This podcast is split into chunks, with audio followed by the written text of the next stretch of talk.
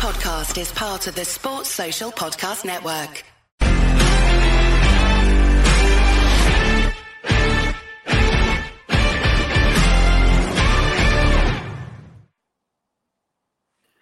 Hello, was Forest focus. Nottingham Forest slipped to a 3 2 defeat at Brentford on Saturday, where the whole story outside the Reds camp was about the return of Ivan Toney. We'll discuss that free kick and moving foam, Forest failings, and the positive work they did do in the company of, first of all, Reds fan Michael Temple. Temps, afternoon, how you doing? Hey, Matt, good, thank you. Good, good, good to have you with us. And returning to the show is former Reds defender Kelvin Wilson. Kelvin, good to have you back. How are you? I'm very well, thanks. Good, good. Right. Um, we'll come to Ivan Toney and free kicks and everything shortly. But as ever, just kick us off, Temps, with your, your overall thoughts on, on the game and how it went for Forest.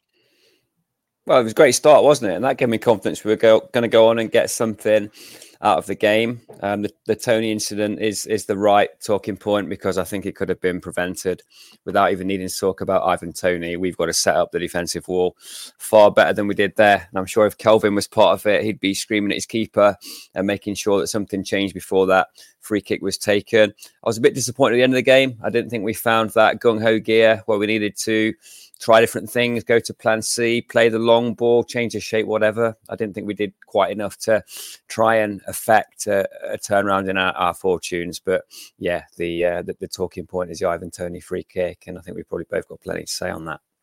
Yeah, definitely. A couple of quick good afternoons uh, to everyone. Clifford in the USA, uh, Dan, Robbie, who's in Italy, Ian, Tony, who's in Paris. Lucky, lucky Tony, uh, Mark TC, Phil, AT, etc., etc. Right. Um, the free kick, then, um, Kelvin, we I was just saying before we started, I've heard loads of pundits talking about it today. Gary Lineker, Alan Shearer, Micah Richards, Andy Townsend, Ally McCoist, the list goes on. They all say the same thing. It was, you know, clever by Toney.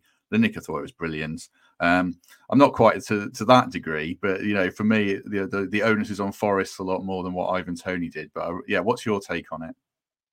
I think you know, as a player, as a former player, if you get away with that, if you're on the winning team or the the team that's going to benefit from that, you know, you, are laughing and you're happy, you're delighted with it. Um, you've got to look past that. Then it's it's more on the wall and the goalkeeper. I think Yates is, if any player you want in that wall, you, you want Ryan Yates. You know, he's going to take it. You think he's going to take it in the face. He's he's a pretty strong character, but um, he's kind of jumped forward and across the wall. I think if he stays stays straight, he's go, he's going to block it.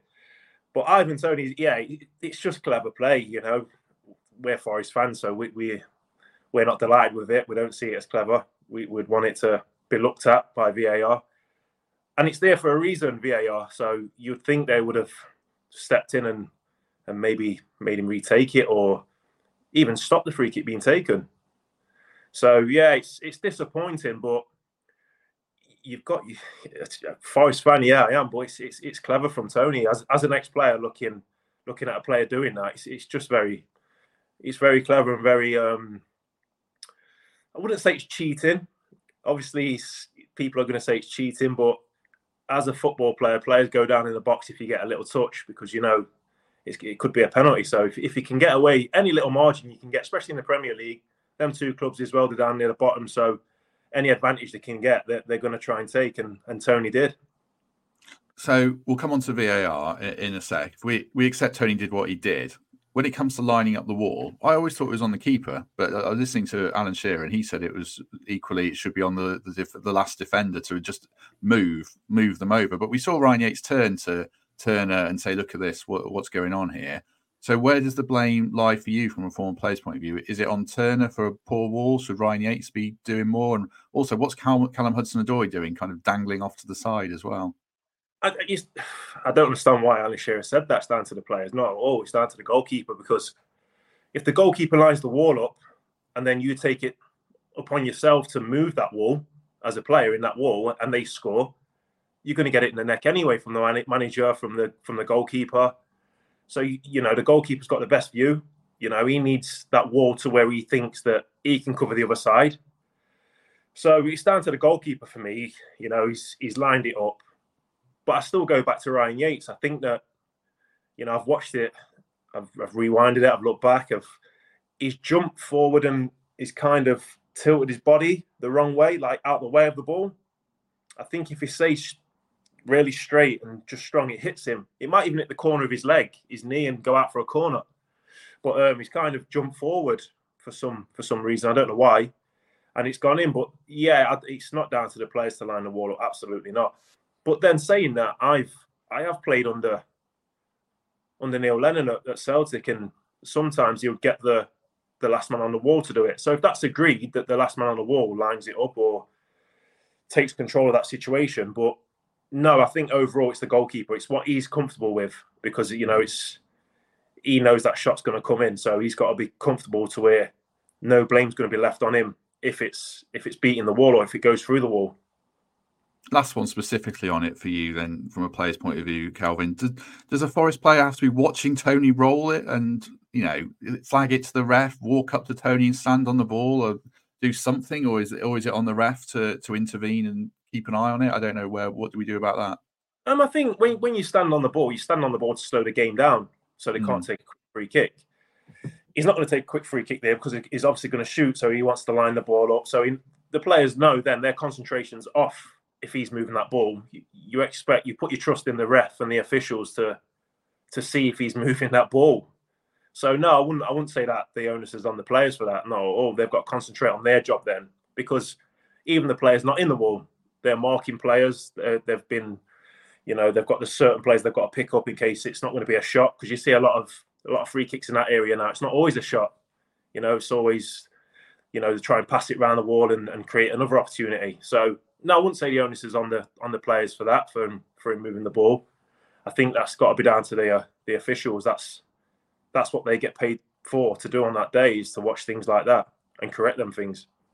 Is a further frustration, Temps, that we saw there's just a carbon copy goal last year where Cheick Kouyaté turned his, his back and the ball was almost in the same place. We knew, I mean, Ivan Toney's not going to pass there, really. He's only going to hit it in one place. It's another thing where Forest have got to be much more street smart and just aware, haven't they? Exactly that. It's definitely not cheating. It's gamesmanship. It's in that same bracket as taking a throw in from five yards further up the line or encroaching a, a yard as, as a man in the wall. It's it's it's not cheating. It's just that one percenter, as Kelv mentioned earlier. You, this is quite simple for me. The keeper stands on the near post, looks at the line of the wall, makes adjustments as he needs to. Yes, you can see he's got the ball wrong, the wall wrong, tells him, doesn't react, doesn't move over. Anything that happens dynamically from that point, you have to react. So dynamically, Ivan Toney's moved the ball a yard. You have to react. We didn't. It was soft. I, I didn't uh, notice the AC thing, and so I just watched the replay back closely there. But that's another half yard loss from the the validity of this of this wall. So so frustrating. Toney does like that right sided free kick to the near stick. Often you'd expect to see a left footer taking that. He tricked Navas last year with a really well placed free kick from slightly further out, just beating for pace. There's no way Turner was getting across there. He's completely blindsided as well. He's not going to see that ball until it's too late, and it's a, a really, really big error. So I think the debate is probably more fundamental than that. It's one that we've had before. Not why was the wall wrong, but is this keeper up to the standard required to keep us in the Premier League? a lot of people in the comments um, are saying, you know, it is cheating. He's moved the foam. He's, you know, is it?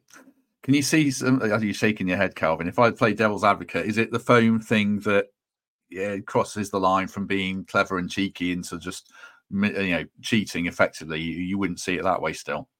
No, it's not cheating. Cheating's what Maradona did against against England in '66. That's cheating. You know, that's a blatant handball. That's not trying to gain a yard or gain a little advantage. That's that's cheating. Moving the ball, I think, like Temperature said, you get how many throw-ins get taken in the right place? None, none. You know, when the throwing goes out in the corner flag in the defensive half, they never take a throw from that. They they're, they're taking it on the edge of the 18 yard box. So it's it's not it's not cheating at all. No, absolutely not. It's it's clever from Toney. You know, we're on the the end of it that we don't want to be on the end of of him scoring a goal. But I, I think it comes down to to the goalkeeper as well. You know, I'm not one to really to I'm a player because I've been a player. I know what it's like to to get the pundits, you know, blame pointing the finger at you and stuff like that. But I think when you're at this level, and there's so much at stake. I think the goalkeeper is just it's time and time again that it's it's coming back to to Turner things that are that are costing Forest games. Uh, yeah, I do want to come back to that. Well, we will shortly. Uh, thanks to Johnny Venables and Sarah Thompson for becoming members. Appreciate the support there. Just on the VAR side of it, temps. Um, it seems you know no one seems clear if VAR can actually intervene in this area. I don't know if they can or not. I mean, in principle, should they? Should they go back to the ref and say, look, like Cameron said, he's got to retake that, or even you know uh, turn it the other way and not necessarily book him because that wouldn't happen. But does does VAR have to step in in that instant?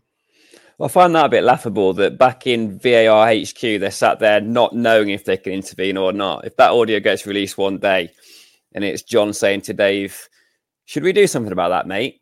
And he's shrugging his shoulders and saying, Not sure. That's that's not good enough. It's another one of those examples of situations that will continue to present themselves that VAR hasn't seen before and simply doesn't know what to do. So yeah, let you know the angry fella that uh, rings talk sport shout about VAR on that one. I'm not going to get into the intricacies of, of, of that right now. He gained an advantage. We saw him do it. We didn't react. Whatever Forest and Nuno say publicly, behind the scenes and in private, I'd imagine they're going to be very crit- critical of their goalkeeper and very critical of the lack of process, which didn't see us dynamically adjust the wall. That's where the inquest will focus in the training ground this week. What do you think about Forest writing to the league again? Uh, Howard Webb temps. It's like I don't know, fourth time we've done it now. Yeah, I, I, I wouldn't do it, or if if I was doing it, I wouldn't make a, a public statement about it. Look, I I get it. There's there's high emotion after the game, and, and we, we do feel that we've been been wronged quite consistently. The the Boly thing I think was entirely valid. We we had a very similar conversation, and I was hundred percent in seeing the injustice of that and raging at the ref and VAR and, and, and everything else. I, I don't think this is quite in that same bracket, but we we are feeling the impact of these 3 2 defeats, which has been a very prevalent score for Forest. And sometimes you feel the, the, the world's against you. They've totted up a little bit for Nuno. He's been unlucky, hasn't he, in that sense that he's had two fantastic wins where we've looked fluid and uh, free scoring is the wrong word, but dynamic in attack and looking really positive and, and a team transformed from what we saw six, seven weeks ago. And there's been a couple of games now where the, the major talking point hasn't necessarily been about pure football or hasn't been a mistake of, of his making. So I, I, I get that. He probably feels the, the, the world's against him. There's a scenario in which he could have four more league points, um, given the form that his team have shown since he's, he's taken charge. But no, I, I wouldn't be one for making public statements about Howard Webb or um, the match officials body or anything like that. I, I just I just think sometimes you um, have to be a little bit more circumspect and use those public statements wisely, or they just start to lose a little bit of impact. Yeah, it's a bit boy who cried wolf, isn't it? After, a while, but I agree about the the Boly one certainly. Um, as Davey says, we've got three well 360 people watching now, so do us a favor and hit like uh, and subscribe if you haven't already. Um, feel free to weigh in on that, Kelvin, if you want. But also the thing about three two defeats, that's our fifth three two defeat of the season. I think we've had uh, eight three two score lines in the Premier League. We've lost them all. Obviously, circumstances are always different, but is there a, correlation there around I don't know mental weakness or anything like that that you would read into it? I think just going back to that the, the free kick and the, the statement, I think with Nuno, I think he will obviously come out and say that publicly and, and complain about that. But I can assure you, when they're doing the video analyst um, with the players today, that won't be getting mentioned.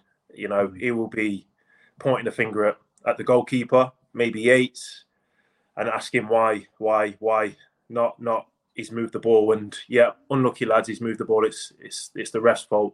Not a chance. Not a chance. So on on that terms, no, I, I I just think that he'll probably be doing that just to tick a box to for the club, really, because obviously the club are saying they're going to write to, to the FA or or whatever they're going to do, the Premier League. So yeah, I don't think he'll be he'll be um, complaining with the players about that. Um, with the three two results, yeah, I think with a club like Forest, where we are in the league and things like that, when you go you go and score two goals, you expect to get at least a draw.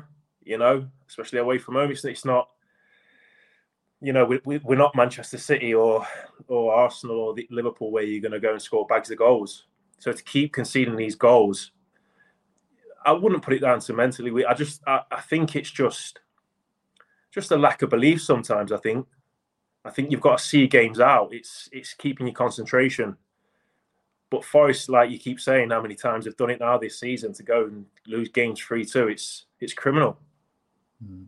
Mm, yeah, we've led in quite a few of those games as well, as Greg points out in, in the comments. We do turn over a, lot of points uh, after that. Last one on the free kick. I know John's pointed out a few times in the comments. Uh, Orel Mangala shouldn't have brought him down, which is probably true. You wouldn't really back Damsgaard to score from there. It was a slightly sloppy free kick, I guess, certainly, and that was a that was a theme we might come back to as well. Just going back to goalkeepers, then. Um, it's interesting. I want to hear Kelvin's opinion, but what's yours, Temps? Because um, what can, we can't go back to Vlachodimos now, can we? we just, for me, I think you just have to stick with Turner if you're not going to sign someone, and then I'll ask Kelvin what he thinks about whether we need to sign someone. But what, what do you think? Once again, we saw the best of him in terms of his hands. There, there were some solid takes, not a lot of bounces off Matt Turner. It's just anytime you see any footballer running around the ball to kick it, um, you, you, your heart sinks a bit, doesn't it? Even if it's a lad I'm meeting for the first time in Sunday football, you can you can tell a footballer when you when you see one at any level, and he's wholly uncomfortable. But his his hands are decent, so I think he'll keep the shirt. But it's priority recruitment. We need to spin the wheel. We need to find a way to bring in Plan C because neither Plan A nor Plan B are of the level of keeping we've become accustomed to at Forest. Been some great players between the sticks over the years. Kelv's played with a few himself but yeah, none none of these two are going to go down in that that list of, of, of classic keepers, are they? Unfortunately, I think Turner's the man for now, but his days are limited if there's an opportunity to recruit. What do you think about it, Kelvin? Overall, the whole picture of how we've ended up from going from Brice Samba to Dean Henderson to Keylor Navas to, to to where we are now, without digging them out too much. Yeah, without being disrespectful, it's definitely a backward step in that in that position. Um, I think that's, I think it's going to be it's really important for Forest to stay in league to to get a goalkeeper this this month. I honestly think that, and that's. I know it sounds disrespectful to to Turner, but it's you know his form isn't up to up to scratch for for where Forest need to be, and the goals that I think you know is is it's being a goalkeeper nowadays. It's not just about your hands. It's not just about saving the ball. You know you've got to be able to play now, and he's, shown on many occasions that you know that's not his strong point. And if that's the way Forest are going to want to play as well with Nuno, it's it, it's a must. It's a must. I think. I think Forest need a strike. I know Chris was scoring goals. Uh, you know he's been brilliant for us so far, but they need another striker. They do. Um, but I think more importantly, the goalkeeper. Yeah, they they need a new goalkeeper.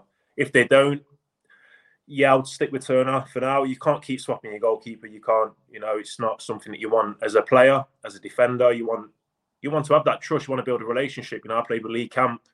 Lee Camp was brilliant. You know, he's very vocal, very is a very very strong character, and I, I feel with goalkeepers that's that's their main attribute is their character. They've got to be strong, very strong minded, and I just feel with Turner, he looks nervous before games. He looks very nervous, and that comes down to your you know confidence. Confidence is the the biggest thing in football.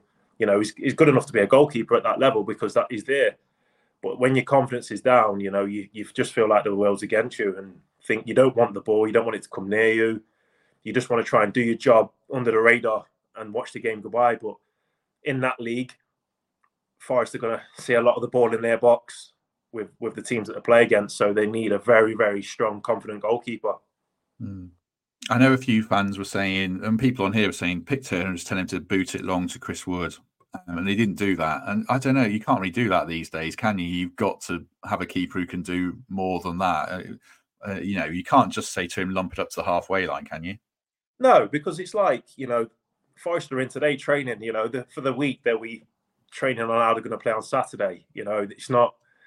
They can't say every time it comes back to you, Turner, just just boot it up to to Chris Wood because, like I've just said, a lot of the ball will be with Turner because that's that's this league. It's it's the Premier League. Forest aren't going to have a lot of possession against a lot of teams, so they've got to learn to build, build from the back and and keep the ball. You know, you see a lot of teams in the final third attacking, but then the ball ends up back at the goalkeeper because you need to draw the team back out because teams are that organised that you need to open teams up, and a lot of it starts from the goalkeeper.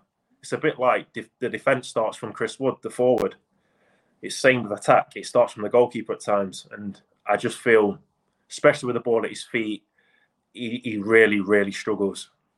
Mm, yeah, I mean, you see the value of it today, don't you, with teams like well, Brighton, obviously, example, but also Brentford on Saturday. If you can beat the press and break a couple of lines from the goalkeeper, then then you're in business, certainly. Um, let's focus. We'll come to the, the good work that Forest did, but we might as well go through all these these goals and get Kelvin's take on them. The second goal, Kelvin, oh, Uh, is it on more Murillo for getting done at the near post, or is it more Montiel for losing his man in uh, Ben Mee, who's just such an obvious target as well? Where are you placing the blame? Foremost, if, you, if you're man for man, it's it's the man marking him without a doubt. You know, as a player, as a defender, I was a man marker, and when your man scores, you know, uh, you just know that Monday morning the video is going to get put on and the, finger you've got nowhere to, to hide. It's, it's your man, you know. It's on on the board in the change rooms who you've got to mark. So first and foremost, it's the man that's that's marking the player. Then you look for your teammate teammates to help you out. You know, save me. He's got away from me. One of someone else help me now. Murillo's got to go and head that boy's got to go and attack it. He's waiting for the ball to come to him. and he's got to cross the front of him. And it's a great header. It's a good, it's good movement, a great header. But yeah, there's there's two faults there. You know, it's the man marker and then and then Murillo. So you, you hope that one of them's going to at least deal with it, which unfortunately none of them did. What's your take on Murillo? The more we see of him, Temps, like God, I love him, great player, but aerially, it is a challenge for him that he's got to overcome if he's going to make it to the very next level, isn't it? Yeah, I'm reading some of the comments there about converting him into left back or, or CDM because of the positive attributes that he that he has. Um, one or two raw elements to his game, obviously, but he's a 21 year old who is um, occasionally catching fire in the Premier League. So I, I think his long term future as an elite tier centre half and certainly a, a future Brazil international is is all but secured. I rate him that that highly, but we, are um, we're, we're, training him. We're his training ground. He's played 21 games of football before he's come to Forest at professional level. So we're going to see moments of rawness. We're going to see some indecision. We're going to see a, a lack of positioning at times. But his elite attributes, the pace, the strength, the physicality that you can see uh, see he has, and that ability as a ball playing defender to ping the left peg as, as, as well as he does, as well as he has done this season means that he's going to be a mainstay in this this Forest side. Just going back to the corner, I think there's a, little bit of credit, and Kelvin noticed this the the way that Pinnock is there just to disrupt and to hold the markers. So he manages to generate that half yard for Ben Mee to make that run across the front stick, and it is a is a towering header. But yeah, Pinnock's pinning Montiel, um, uh, Mangala's in there, one or two others with no intention of, of moving or doing anything other than providing that free run for Ben Mee. So training ground exercise, and it's paid off. I think I've seen in the last couple of games evidence of um, Forest improvement from set pieces. I know Simon Rusk's in there with a, with the remit to work on that. We saw the the near post flick for the back post goal for um, Delhi against Blackpool. So that's that's definitely coming. But we are still susceptible at conceding set pieces. We've got to be wise to grabbing. We've got to be wise to the the, the passive player and, and the active player as Pinnock and Mee were for, for that goal. So I think it's another one of the the big work ons for Forest. We have to be more resilient in defending set pieces. What about these set pieces, Kelvin? I want to, yeah, because it's interesting to hear what you think about. Is it we have conceded 11 goals from set pieces now, with the most in the Premier League? Is that a lack of leadership? I don't think, can't imagine it's a lack of bravery. Is it a lack of organisation? What what's going on? I think so. I think it's, it's a lack of leadership. Um, I think when you're defending corners, you've got to be very aggressive because you know, that was a training ground exercise from from Brentford. Pinnock wasn't. He knew he was going for that corner, not to even attack that ball. He knew he was. He's the blocker. He was a blocker. You know, I've been a blocker. He knew what he was doing. So um, I, I just feel with Forest there, like Murillo, it's it's come to the front post. He just thinks because he's a spare man, the ball's just going to come to him, and no one's going to attack that ball. I'll just set that away. I think they've got to be on the front foot all the time. A lot of they're always on the back foot with set pieces, Forest are always, you know, you never see someone taking that charge and going to attack that ball. And I just feel with Forest, they're a little bit soft at set pieces, which is it's it's obvious because, like you've just said, we've conceded the most goals from from set pieces.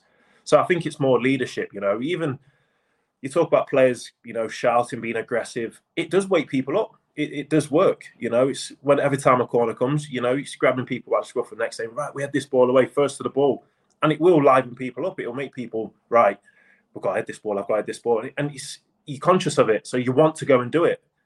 I think a lot of players probably rely on other players to go and go and win the ball instead of them taking charge and, and dominating themselves. What about Murillo as a central midfielder? So many people are saying it. I'm, I don't. I, I don't really necessarily see it myself. because um, I just want him to be a really good central defender. But what do you think about it? No, he's a brilliant centre half. You know, he's he's come from Brazil. It's a completely different culture. You know, he's he's 21 years old. He's got a lot to learn, hell of a lot to learn. Still, he showed great great moments at Forest at, at so far. Um, a lot. There's a, still a lot to his game. His runs that he goes on and, and he gets away with. It's great for the fans, but I can tell you now the manager probably won't want that. But that'll just come from the culture. It's, it's Brazilian. That's what they're they're known. You know, they're very technically good. But um, the te- the um, the side of defending and things like that will come to him. He will get that. You know, you talk about his size as well. A lot of people saying he's not big for a centre half. Cannavaro wasn't big, and he was one of the world's best. So that's that's nonsense. He's got a great leap. He's good in the air it's just getting that, getting the games under his belt. A season would be great. I know with Forest, we we not really got that time to bed players in. You know, we've we've got to try to hit the ground running players up when they come into the starting lineup. But he's he's probably the the shining light so far for me. Even though probably in his performances in the last few weeks, I haven't been up to scratch what he's he's set that bar. But without a doubt, I wouldn't. If if they need him to play like holding midfield, then then yeah, he could do a job, maybe a game or two. But overall, no, he's got to be Forest's main centre off and, and build around him because he's solid. He can defend and and he can play. And you need to be able to play at this level. You, you've got to have the ball. It's not just about heading it and kicking it. You know, he's got to be able to play, and, and he can play and he can mm. defend first first and foremost. Yeah, and I think if you just move move in central midfield, then you'll expose a different set of things he's got to learn anyway. And what are you going to do? Play him alongside Sangare and have two sitting midfielders, and then you, we've got a different problem behind us in defence where we you know we've got you know is it Boly and Niakhaté who are away? I just don't think it's practical at the moment. Certainly. Um, let's move on to the third goal. Uh, you can talk us through it, Temps, what you think about it, and then we'll let Kelvin tell you where you've gone wrong potentially. But what what what, what went wrong there for us? Passive defending, not enough pressure on the cross. Maupay, it's a poor cross. It's behind him, and he's able to have that touch, and we're just not close enough. There's no physical pressure on him. So, look, it almost touched his arm, but it didn't. And then to finish like that on the swivel is top class with the defenders closing. But the defenders didn't affect the striker. So if if Kelv can't go for the ball, you're getting a little shove in the bottom of the back, or something's going to happen to affect your balance. He, he, didn't have much of the goal to to aim for. He's not a player that's been in particularly consistent form. He's had to wait and scrap for his time in that in that side. But yeah, that was just us being too passive, and that was a hallmark of the Forest team of 18 months ago. And I hope that doesn't rear itself again. Poor cross, easy turn, great finish. Credit to him. But the centre halves need to show far more aggression in that situation, affect the strikers somehow. I love that. I've, I've hung you out to dry and you've lapped it up and gone all in and really buried the centre halves with the centre half sat, sat with us. So is is he right, Kelvin, or not? Hit the nail on the edge. Yeah, I think. I think in the box, when you're in the box, you get told by a manager tight. You've got to be tight. If you can't win the ball, you're tight. You don't let him turn. Even just a little. There's so much a little nudge can do. It knocks you off balance. It's it's. Wes Morgan was the best at it. You know, got kicks would come, goal kicks would come, and all he would do was never a foul. It's just a little bump, and it just knocks you off. It just knocks you off off balance. And none of them was was touch tight to him. I think Murillo's dangled a leg. He's tried to. I don't know what he was doing. I've, I've had a look. Um, but one of them's just got to go really tight. It's two v one as well. It's two players against one player. So one go tight, one spear. If he beats him, you've still got the other one. I know it's it's in the 18 yard box, but you have to be tight. You have to some physical contact on him. Because if, if he brings that down, all he can do, you don't let him turn, is lay it back. And then you hope your midfield's running on. They can maybe back tackle as well if you, your midfielders are running back towards the goal. But none of them did that. They're just, you know, he's it's the word soft. You know, when you when you talk about soft, a soft goal, that's a very very soft goal. Mm, hey Matt, no. Matt, I'm a centre off as well. You know, just because Kel's played for Forest in Scottish Premier League, have a bit of respect for the veterans footballers, please. That's exactly. Gemmo. I'm very sorry. I'm very sorry. Um, what do you make of Omobamidele and Murillo as a pair? Two 21 year olds in the Premier League. That's pretty rare. They're both very inexperienced. What's your take on that? Yeah, it's, it's two 21 year olds playing in the Premier League together. Yeah, it's it's, it's a risk. It's a risk. Um, bags of potential, both of them. Bags of potential. But I, I just feel, you know, experience is a big thing. You hear it a lot, and I'm sure a lot of fans maybe moan hum, hum and ah about it, experience this, experience that. But it is a big thing. It's a it's a massive thing, especially see, seeing games out. It's the biggest thing. You know, some players at that age might think they can still play it out from the back with 10 minutes to go, five minutes to go. And you just think, just turn it now. Let's play in there off. You know, let's not risk anything. But they've got bags of potential. But um, no, nah, where we are, where Forest are, you know, I think you need a little bit of experience, a little bit of know-how, just to see games out and and just to guide the young lad at the side of you. You know, calm him down sometimes, keep him keep him on his toes. A lot of talking. So, but yeah, bags of potential both of them. But it's it's a bit of a risk for me playing two young players at, at the probably one of the most important positions on the pitch. Cal, Joe Worrall was the option that Nuno overlooked for, for this game to add add experience to one of those two younger centre halves. What do you think his mindset will be at this point, having seen Omobamidele come into the side for the Blackpool game and keep his place? You know, I've, I've said about Joe before in other uh, interviews and podcasts. You know, Joe's a good player. He's a good defender. I just think for why Forest want to play, you know, they want to play high, they want pace at the back. It just doesn't suit Joe. Um, now Nuno's done that as well and and played the the young lad instead of him. I think Joe will have to move on. I do honestly think he'll have to move on if he wants to be a regular, be a regular in the side. I, I just, I talk about experience. Joe's experience. You you think if Nuno was going to go for experience, he'd play him, but obviously he, he didn't want to. He, he went for the for the other young boy. So it's it's not the best situation for Joe, but I, I just feel that he'll have to move on. And I, I, I feel it was probably right for Nuno to, to not play Joe. You know, I don't, no disrespect to him. Again, I think he's, he's been brilliant for Forest, you know, getting us to the Premier League and things like that. He's a great lad, willing to learn all the time. But I just feel that, you know, that I, I don't think in playing would have made made any difference, to be honest. Uh, let me just take a second to give a plug for our sponsors, as ever, the Trent Navigation. If you're watching this on a Monday uh, before the evening, then get down and you can get double stamps on your beer loyalty card. Uh, so, yeah, do that and appreciate their support as ever. Um, I do want to come on to our positive things because there were lots of them, but just a couple of other bits. Just the Ivan Toney circus Temps from, from a branding point of view. You work at Trent Bridge, you market these things.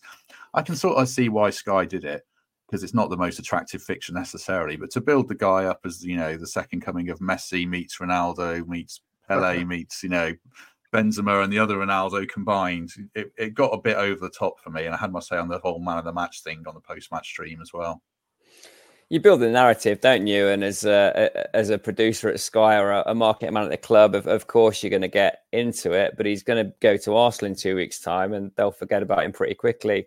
I think we'll leave the last word on this: to the Forest fans who had their own say when Brentford decided to flash their LEDs, play the Undertaker theme tune, and have a 45 second intro video for for Ivan Toney. And that you seek out the um, seek out the clip. I can't repeat what they were chanting but that's not what we've come to be known for at Forest, where the atmosphere just feels so much more authentic. There's no flashing LEDs, there's no wrestling theme tunes, and yeah, the the away support again, letting Brentford's media manager know in no uncertain terms what they thought of his uh, novelty disco lights. True. Yeah. Not too much more to say about it. I just thought, you know, giving him man of the match was a bit silly because I thought there were better players on the pitch, even though I think he's a top player and, and, you know, should go on and play, you know, make the Euros and play for a really top Premier League club. So, yeah, no disrespect to him at all. Um, the only other thing I wanted to pick up on around things that we weren't great at, Kelvin, just the last, we had 10 minutes of injury time and we didn't lay a glove on them, and they had they'd lost five games in a row. So I, you know, they they would have been nervous seeing that game out. I imagine. Is that because we were knackered from the extra time against Blackpool, or is it our own failings in, in more general terms, where we just got to be better in those situations?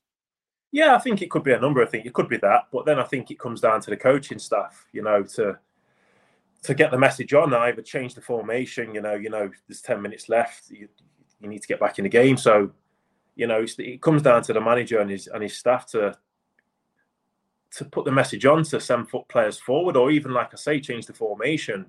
You know, players. I wouldn't say you, you they wouldn't have get, given up or thought they've lost the game because it's a, it's a long time, ten minutes in a game. You know what I mean? But I think a, a majority of it comes from comes from the management side to to change things and you know leave extra players up the pitch because if you're going to lose the game, you, you know you can lose it by one goal, yeah, but at least go and have a fight. And if you concede another one, you can say, right, it's only because we sent players up to try and win the game. Mm. But to not lay a glove on them for for that long of, of injury time was a bit, yeah, it was a bit confusing. A bit, I was very surprised by it. Yeah. Um, Bertels rang me afterwards, absolutely raging about the amount of free kicks we gave away in that fight. I mean, he was raging me about a lot of things, to be honest. But we did give a lot of free kicks away um, late in the game and kind of throughout the Mangala one as well. Is that Premier League naivety? I know Ag- young Aguilera did, did it quite a few times. I don't really hold that against him because he's a young player. But um, yeah, what's going on with that as well, Kelvin? Yeah, I, th- I, think just in that in the Premier League in general, if you touch someone, especially if you're going to waste time, they're going to go down. They're going to go down. But then on the flip side, as a player, you just don't want that player getting around you. You don't want him, you know, you, you want to get physical with them, You want to get tight to them, And but they are going to go down. That's just the nature of the Premier League, unfortunately. You know, it's, it's not like when Gary Burge used to play where you could go through the back of someone and they've got to get up after. But um, but yeah, it, it's very frustrating as a fan to watch, and even as an ex-player, it's frustrating because you are screaming at the TV like, "Give us a silly free kick away there." But being a player, you know, and Temps as a player as well, like you said, it's hard to. Um... don't don't say that. He's going to actually live off that for weeks yeah. now. There's the soundbite. Put that in the clip, Davies. it is hard to control your emotions at times because you're that eager to get the ball back and and things like that. So. I, I do understand it from a player's side, but I do understand it is frustrating to watch as well, especially when it's needless free kicks. And you know, if the guy does beat you, you know you've got another four or five players behind you to to try and win it back as well. So don't give the free kick away. So yeah, it's it's frustrating, and especially when you know they're going to take extra time to take the free kick and you need a goal and the clock's ticking. It is frustrating. Um, let's change gear and talk about uh, some positives because there were some. I know we spent 35 minutes focusing on things that went wrong, but just before we do that, if you're liking the stream, do us a favor, like say, like and subscribe. Uh, give us a good review on iTunes. Uh, it all really helps spread the word. Right, some of the good stuff then, Temps, just a couple of players. I mean, uh, Danilo, a really good goal. Feels like we're seeing the player that we saw at the end of last season again, you think more now? Danilo's putting together a really good highlight reel now, isn't he? He scored against Brentford last term, but just the bit of anticipation for the goal is what I liked. He, he saw where the clearing header was going to drop, got himself in the position, then just that efficiency to control it and find the corner so so fluidly. I thought it was really impressive. There was a little bit of a nutmeg in the build up to the Chris Wood goal as well from Danilo, just increasingly comfortable on the ball and I think he has that ability to pass, to carry, and to play the ranging pass as well. Just just think he's just uh, uh, one of the more complete central midfielders that that we have. Has his moments. There's there's those slight frustrations with giving the ball away. I'd like to see him on the ball more earlier in games. I think he benefits a lot when Morgan Gibbs White's in the side because he doesn't have to be quite such a creative fulcrum and MGW does attract a, a, lot of attention. But if you were to put together the three minute YouTube highlight package now of Danilo's time at Forest, it'd be quite impressive. Um, the other one I wanted to pick out, Kelvin, was, was Chris Wood, who I imagine is a bit of a nightmare to play against because obviously he's big and strong, but I, I think he's also pretty intelligent with his movement and his link up play. What's your take on kind of just his evolution as a Forest player? I mean, he was really a figure of derision last season, but he's you know, he's almost becoming a fan favorite now. Yeah, I played against Chris Wood. I, I played against him a, a few times. Um, he's a very awkward player. He's, he's, a big guy. He's physical. But one thing he is, is well, he doesn't stop running. His work rate is, is brilliant. You know, technically, yeah, he's not he's not your typical striker. You know, who's technically brilliant. He is technically he's not technically bad at all. I'm not saying that, but mm-hmm. you do look at strikers as being the most technical players uh, as such. But but yeah, he's you know he had a really hard start at Forest, and he's, he's absolutely turned it around with his with his goals, and I, I just feel that he's that's a player playing with confidence. He's playing with so much confidence now, and it's just oozing out of him, and you can see everything he kind of touches in the in the, the box he's going in, and it was um it was a great it was a great goal, great header. His trademark, you know, trademark goal header. So, you know, if we can continue him scoring, it's it's definitely going to help us. And not just that, I just feel his work rate gets overlooked. You know, people don't appreciate how hard he works. He, he doesn't stop running. Yeah, when he signed, I think it was quite noticeable because he wasn't able to do those shuttle runs to press defenders and press keepers. He probably arrived from Newcastle half fit, but this season, after a pre-season, yeah, I think he's done really well for us overall. Um, so fair play to him. Uh, out of curiosity, what was the worst kind of player, striker to play against for you? Obviously, you're going to say Messi, but in terms of the profile of a striker that you hated playing against, was it the big, strong ones or the nippy ones? Yeah, you see, that that's with me. I'm I'm a big guy myself, but I didn't. I'd rather play against the small guys. I was rather. I was pretty quick, so I wasn't. I didn't mind getting into a foot race with players. You know, the big, strong guys who hold it up, hold you off, and spin you kind of thing. I did. I that was something I didn't really like to play against. You know, playing with Wes for four years at Forest, we kind of had like a, a thing where we would say, right, Wes would fight the players because that was he liked that, and I said anything over the top, I would chase, and we had kind of an agreement: goal kicks, free kicks, etc. Wes, you go and edit. If you lose it, I'm in behind to to try and clean up. So yeah, I'd rather I'd rather play against the sharp sharp little guys than the the big guys because the the big guys, they like I say, they can roll you and yeah, they just bring other players into play. Where a short guy, you know, he's really his aim is just to knock it by you and run because most centre offs are known as just being big lumps. So the the small strikers always think, oh, if I knock it, I can get a yard on him. But you know, that was my game. I was pretty quick, so I didn't mind that. Um, this is a luxury question that we don't normally get, Temps, but it, Taiwo is coming back to fitness. I mean, it's not like nailed on now that as soon as he's fit, he comes back in, is it? He, he might have to bide his time being a 20 minute man himself, or could we even see them playing as a pair potentially? Chris Wood looks like a man who's motivated to keep the shirt, doesn't he? I think we're seeing the real Chris Wood now. I was critical of him last season where we hadn't adapted or at least learned to play with Chris Wood and perhaps wrongly typecast him as this target man which, which he isn't necessarily. He scores those target man type goals, and that was a classic Chris Wood goal against Brentford. But then he pops up with the, the Newcastle hat trick and um, shows us that he can shift his hips and and finish with that that that left peg as well. There's a deftness of touch there, and whilst he, he's not an explosive runner, you're right. He's constantly on the move, isn't he? Dragging defenders all over the shop, passing himself between the two, and just just making himself awkward to be around. So what happens when Taiwo comes back? Well, I think Taiwo inevitably has struggled to be a 90 minute man, hasn't he? We've seen that. He's been at his best where he's had 70 minutes, scored his goal, and Chris Woods come on back end. So to build his fitness, he needs to be integrated into the side. But I would like us to have that problem, an informed Chris Wood, who's scoring goals as he is at this this moment in time, able to to stake a claim to, to, to keep that spot. I think all things being equal, both being fit, both starting next season, for example, Taiwo gets a nod because he has certain facets which Wood doesn't have, um, particularly with that explosive pace and that ability to to to run at a defender and put them on an island one on one. So yeah, he's made it harder. He's impressed us all, including those of us that were critical of him in the the, the first six months, seven eight months of his his spell at Forest but he's he's proved the doubt was wrong. He's an integral part of this side.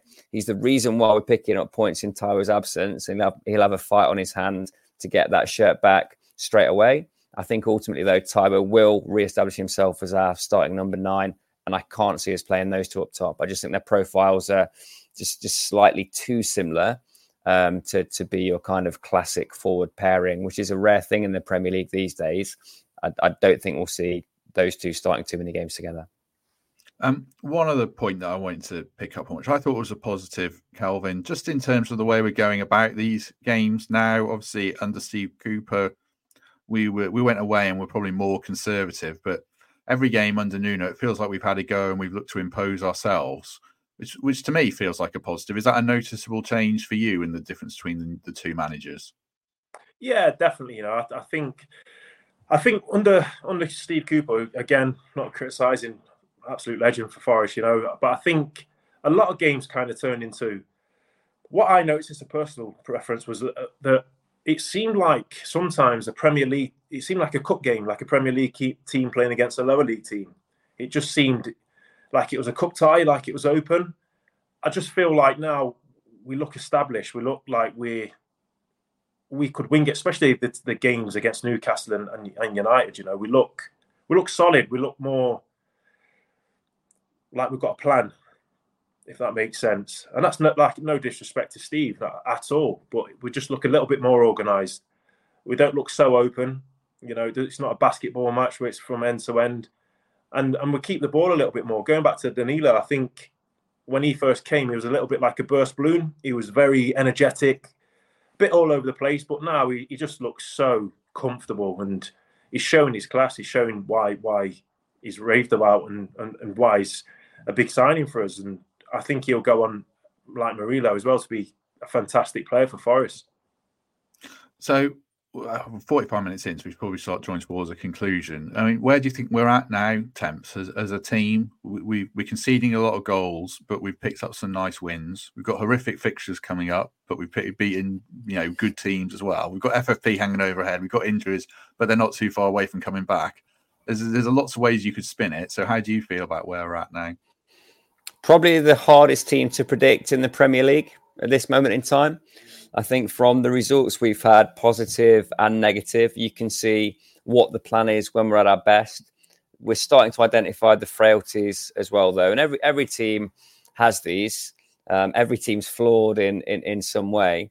So yeah, I think I think there's there's still a slight concern there, isn't there, that we'd like to ease ourselves away from the trapdoor because we know there's a, the possibility of a sporting sanction that is out of the hands of the players, out of the hands of the fans, and it's just something that we may or may not have to deal with uh, at some point in time. But we're probably all nervously glancing on that table, imagining what it would look like with five points deducted, what it would look like with six points deducted, and who we need to to, to beat and stay ahead of to, to keep ourselves out of danger in in that regard. What I do think is from this point on, we're going to improve because MGW comes back into the side, Taiwo comes back into the side. We get key centre halves back from AFCON duty. So this is our tough spell now. This is where we're up against it. This is where we're missing Elanga for three or four more weeks. This is where we're missing those players I've just mentioned. Whatever happens in the in the transfer window, and we've identified a couple of areas there we think we might like to improve. There's a lot of improvement from within. There's a lot are in Africa. There's a lot are in the physio room. And when they come back into this side, it's going to be hard to pick an 11. And I think we're all comfortable that when those players are available, we can be a match for most sides in this league. So we'll improve from this point. Going to be a difficult few weeks. We're going to have to show some patience. Any activity in the transfer window will be a bonus, particularly if we can address the keeper situation. But I'm more excited about unavailable players coming back into the fold. Uh, thanks, Stephen Banks, for becoming a member. Appreciate that. Someone's asking how do you become a member. Uh, it should say join underneath this video or on the homepage, or if you click on the YouTube channel and our profile, there's a link there uh, as well. Um, yeah. So anyway, Kelvin, um, what do you think about our our overall prospects for the rest of the season? Optimistic or, or worried? No, I think I agree with Temps. I think players that are coming back is going to make a massive, massive difference. I think just get past this month. I think you know, get as many points as we can on on the on the board. And I think once he's got his players back and he can work with them on the on the training ground, I think we'll be fine. Obviously, with the sanctions that if we get any, you know, that's completely out of the players' hands, out of anyone's hands. So it's it's just getting as many points as we can. I just I do really, really, really believe that they need to get a goalkeeper. I really honestly believe that. I think even with all the players back, I just I just feel they need a, we need a goalkeeper. We need someone just to even if it's a Navas just to see us through to the end of the, the, the, season. Then in the summer, look for someone established to, to put in between the, the posts. But yeah, that's my that's my only concern. I don't you know I don't have much worry about you know going down and things like that when we've got all the players back. But I do have a concern with the, the goalkeeping area because it's just you know goalkeepers you, you do think yeah one or two mistakes but it's it's kind of becoming a weekly thing where the talking point's always the goalkeeper, and I just feel keep conceding goals. You, you we're not a team like Man City where we can concede two or three and go and score, you know, three or four. It's, that's that's not where we're at at the minute. So I think that we, the goalkeeper's the the really important position that we need to strengthen. You've led nicely into the last topic I was going to ask you about. Then is is Orel Mangala potentially going to Napoli? Which could uh, I don't we don't know the FFP budget and everything, but I get him going could fund a goalkeeper. Um, it would be a deal where, according to reports, he goes on loan and we get 25, 30 million euros if he plays uh, more than half their games for more than 45 minutes, which isn't necessarily a, a done deal. Um, what's your take on Mangala potentially going then, Kelvin? Yeah, I think if it's teams like Napoli and that coming in for players that you, you know, it, he would more likely go he would more than likely go. If he didn't want to go, you know, that would have been because that would have been spoken about behind closed doors. You know, being an ex-player, your agent comes to you with a club, right? This club's interesting. Would you be interested? Because Napoli won't want to embarrass themselves by chasing him and then him coming out and saying, "Oh, I don't want to go anyway." No, so that would have been negotiated and stuff like that. His personal side. So I think with the size of Napoli, you know, Champions League football, uh, he probably he probably will be going. Yeah. Uh, last question for you, Temps, is a question from Lee. Let's talk about Nuno Tavares, and only in a footballing sense. Um, people questioning him starting uh, over Toffolo until Aina gets back. Uh, a few people commenting on that. Well, what do you think about that? something in him, you know. It was, uh, there was a period in the game where he was kind of getting the flicks and tricks out with um, Callum Danilo on the on, on the left wing, second half of the game, and I could see there's there's a footballer in there. There's a there's a there's a certain composure and ability to find a pass that we certainly didn't see when he lined up for Arsenal against us in the cup a couple of years ago. So there's a there's a player in there somewhere. But three weeks ago, I thought we were writing him off and sending him back to Arsenal. Toffolo had made a good account of himself, and, and Aina looked like the, the the starter. So if we are trying to save cash and those boys are fit and available, I wouldn't be too disappointed about sending him back. I don't think there's he, he's that much better than Aina or, or Toffolo in any particular attribute to to justify keeping him around if he's the most expensive option. And ultimately, he's not our player. There's very little prospect of a, a permanent transfer, so I don't think he's one for us long term. So I'd probably err towards letting him go once the, the cover's back. And I'd certainly steer clear of him on social media. Yeah, no comment on that. Um, right. Uh, uh, well, uh, as ever, we'll do any other business. Kelvin isn't familiar with this, but we'll give people a quick forum to anything they want to add. Anything from you, Temps, before we depart? No, nothing to say. Cheers, Kelvin. Enjoyed uh, enjoyed chatting, mate. No, brilliant. Anything for you, Kelvin? Any final points before we go? No, it's been a pleasure. Enjoyed it. Good, good. Oh, whack the mic, very professional. Uh, quick one from me. Uh, I had a message from uh, Jan uh, uh, asking for a plug for the newly launched NFFC Avon supporters group. They had their first meeting before the Brentford game, uh, and I said send me a photo and I'll put it on. So hopefully this works. there you go. There's the lads who met. Whoever's taking that picture, move your thumb next time. But uh, good to see another group of supporters uniting to uh, get behind Forest. So that's all good. Right, I think that's just about it. We shall be back um, Tuesday and Wednesday uh, and Thursday and Friday actually this week because uh, the game's on a Friday night. So join us uh, tomorrow if you can. Uh, and thanks for everyone's company. Very much appreciate it. Good to have uh, 450 plus people with us uh, on a Monday afternoon after a defeat. Right, Temps, thank you very much. Cheers, fellas. See you soon. Kelvin, good to have you with us. Hopefully, you'll join us again. Hopefully, you enjoyed that. So, thank you to you. No problem. See you soon. Thank you very much, everyone. Uh, have a good day. Uh, we'll be back tomorrow. So, do join us if you can. But in the meantime, as Kelvin says, we shall see you soon. Sports Social Podcast Network.